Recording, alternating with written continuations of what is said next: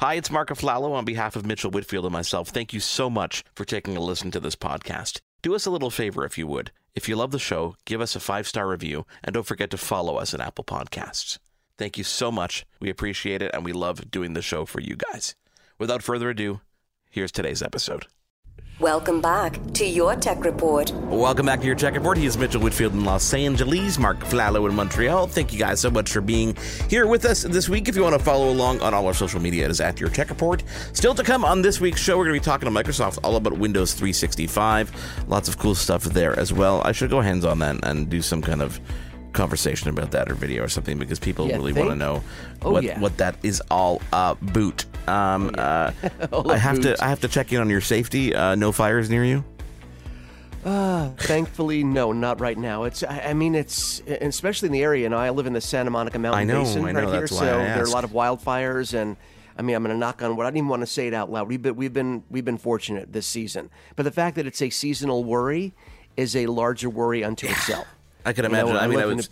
Yeah. I spent my day yesterday checking on people in Philadelphia, people in New York. I mean, the, the oh world God, is... Um, the hurricane and Let's fires. Not talk about the world. Let's forget about no. the world for a it's second. Like the, the gods are hating us right now. Um, when it comes to summertime, Mitchell, um, and this past yeah. summer has been uh, interesting, or the past couple months, because you and I both have been car shopping, um, yes. which is... I've also had the opportunity, like I always do, to get into some uh, press vehicles, thanks to our friends over at B M W. Yes. Two, two in particular I wanted to kind of touch on uh, on this week's show, and that was the uh, M eight competition. The uh, I mean, wow, pff, wow. that there's that one I want to talk about, okay? Because okay. it's it's trust me, it's insane. You had me at M, by the way. Anything you put an M in front of the B M W's motorsport, but it's division, it's the G C competition, so it's the Grand Coupe competition. It, it's oh. insane, and the X four M, which was a really cool one too.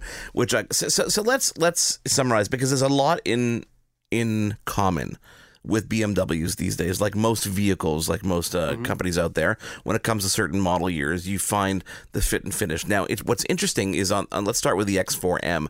The X four kind of sits between the X three, which is that small S U V, and the uh, and and the X. I guess you'd have to say the. It's it's a mini X six, is what it is. It's yeah, that's what it is X six. Because you've got that coupe kind of scoop in the back. Yeah. So you've got a, a lower a lower Sport depth there. It's got, yeah. Exactly. Um, this thing drove. Um, insane in terms of feel of the road, to the point at times you never get that feeling where someone opens the window in the back and your head starts to rumble. Um, to the point that it made me it, it made me nauseous at times, and I had to tone down. Sign. I had to tone down some of the settings on the car because it was just too much in terms of sports mode.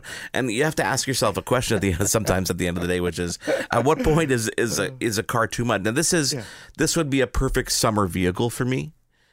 I don't think it's um it would be a vehicle that I'd necessarily want all year long. Although then I think about the snow and stuff like that, and I think it would be quite yeah, nice. You have the all-wheel drive. I mean, you have that. And by the way, for people who don't know, the X six when it first came out, as Mark as Mark said, it is like a beefy, like an S U V had a baby with a sports sedan. Okay, so it's off the ground. It doesn't have a hatchback. It has it does have a hatchback, but more of a hatchback trunk than like an S U V hatchback, right? Um, it's like a beefy sport activity coupe, but with four doors. And it's it's off the ground. It has great ground clearance. It's very beefy, but not a lot of trunk space. That's the way you describe these sport activity vehicles. The X four is the smaller version of. And if you've never seen these things, a lot of people in the market when they first came out were like, what do you do with this? And I understand that reaction. But for me, it was sort of the perfect storm if you wanted something big, big and beefy and powerful and off the off the ground, but yet still had the dynamics of a car. I, I say that like that because maybe. So if you if you see them, you'll understand what Mark is talking about, because it could be a scary thing when you put that much power into a body that looks like that.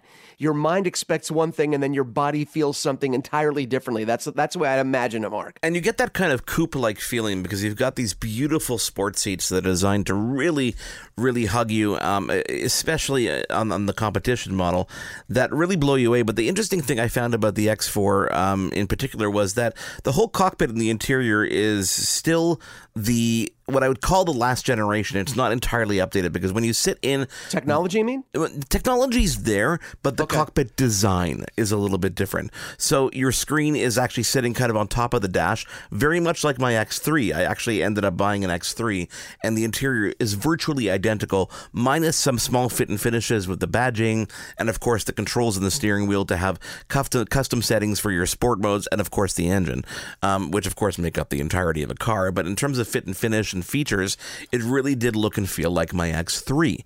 Uh, that being said, the seats were positioned a little bit closer to the ground, so you do get that coupe-like feeling of sitting into this car, right. But you still get the benefits of being above ground, which is really cool. Now, the competition model, we're talking about, you know, five hundred three horsepower, um, four hundred forty-two pounds-feet of torque. I mean, an incredibly fast machine that handles like it is way lower to the ground than it absolutely is. So it definitely has its place.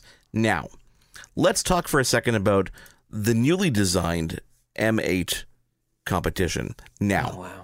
The M eight has a brand new uh, B M W grille in front, which is super, super sport and super aggressive. It's blacked out. You've got the skirt kit on the entire vehicle. You get into this car and you sit down and there's no moving. Like, you're physically glued to the seats inside.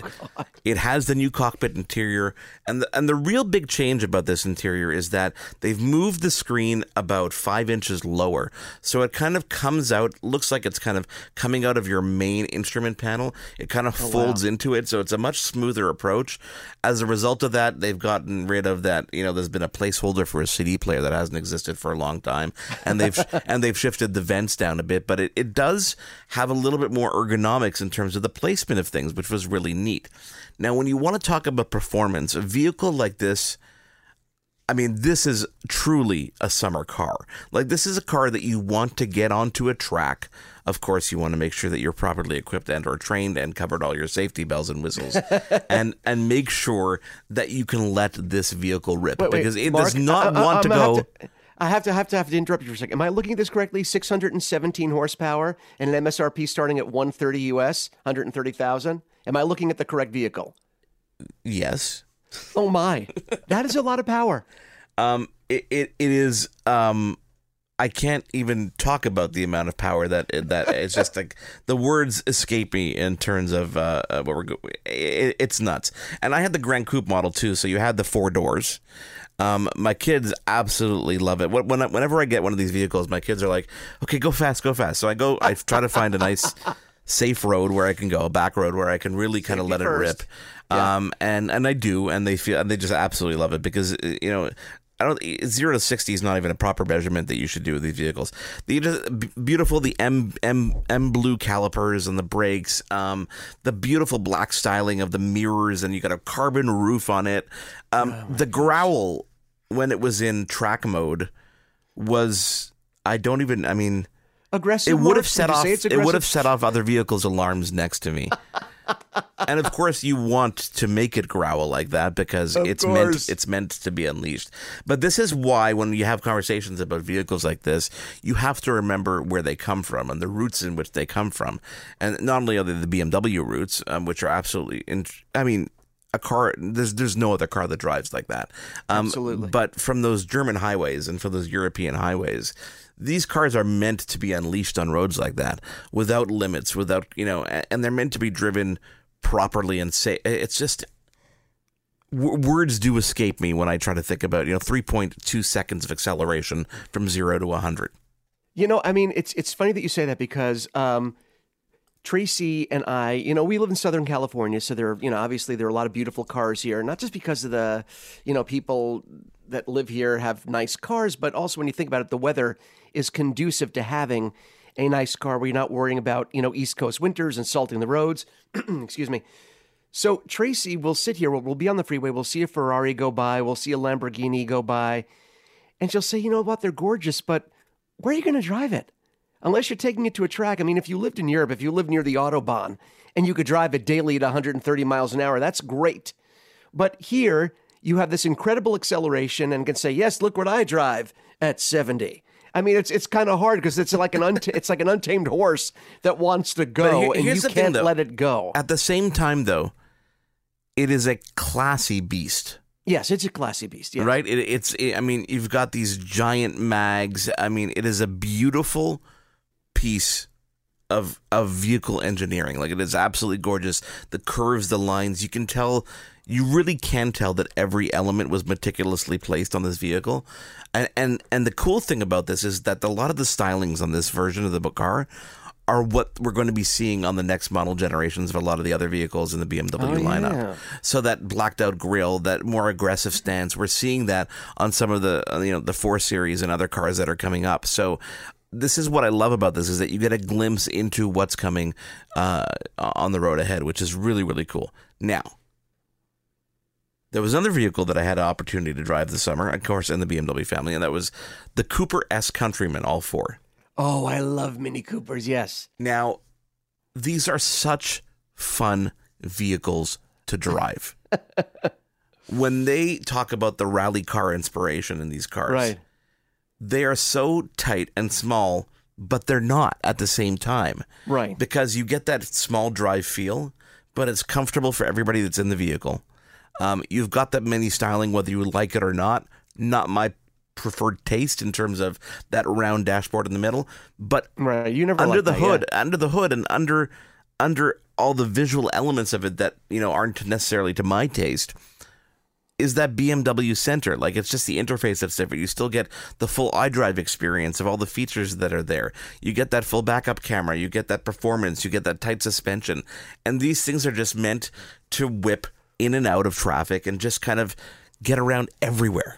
Well, let me ask you this, because when I think of Mini Coopers, and I remember when they brought out the new Mini Cooper, you know, a long time ago, and I wanted to get one. I didn't end up pulling the trigger, but I think of, like, when I think of Mini Cooper, I think of two things. I think that I think of that shorter wheelbase and that tight turning radius, which in harmony sort of work to making that go-kart feel that has become sort of synonymous with the Mini Cooper. Does it still? And now the Clubman, that's the big, ch- is that the bigger chunky S U V version? Oh, sorry, it's uh, the Countryman, not the Clubman. Correct. Clubman is different, but the Countryman is the bigger S U V-ish, S U V-esque version of it's it, It's a little bit longer. It's got those uh, double doors in the back that make it a lot easier to kind of get things oh, in and out. okay. I gotcha, I gotcha. And you felt that even with that, even though it was on a slightly larger platform, it did not lose the driving oh, dynamics God, no. that make a Mini Cooper a Mini Cooper. Okay. Oh, God, Cause no. I, yeah, because they look so cool and they look so cute. I understand what you're saying, because they also, along with the round gauges, they went with this very retro polished, a lot of like flip switches and where there used to be like on and off knobs, and they went like very different, different, you know, in terms of their approach. It was a different approach years ago, and they still have that, correct?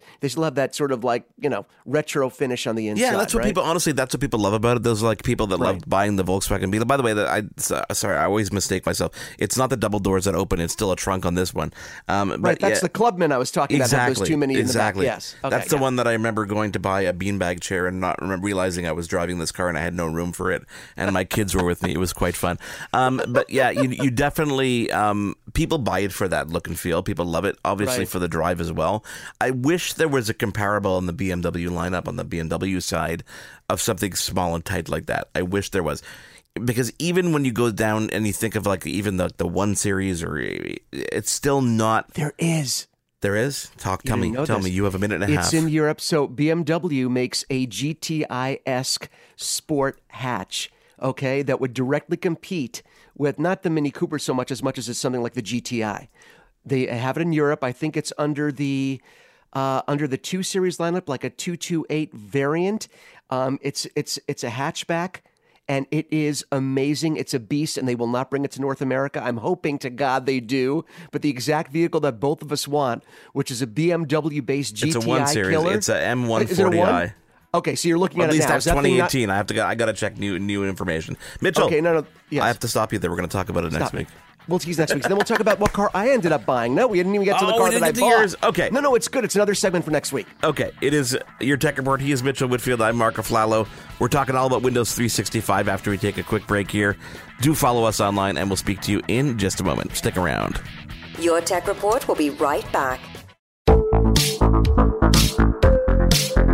Hi, I'm Connie Thiessen, the host of Broadcast Dialogue, the podcast. We focus on Canada and the challenges facing Canadian radio and T V, as well as highlighting those moving the industry forward, from podcasting and streaming to new broadcast tech.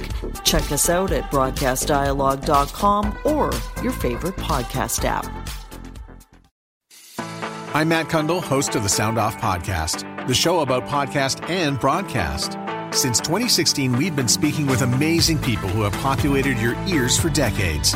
Legendary broadcasters, research wizards, talent experts, podcasters, voice talent.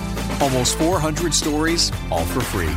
Subscribe or follow the Sound Off Podcast on Apple Podcasts, Spotify, Amazon Music, or at sound off podcast dot com.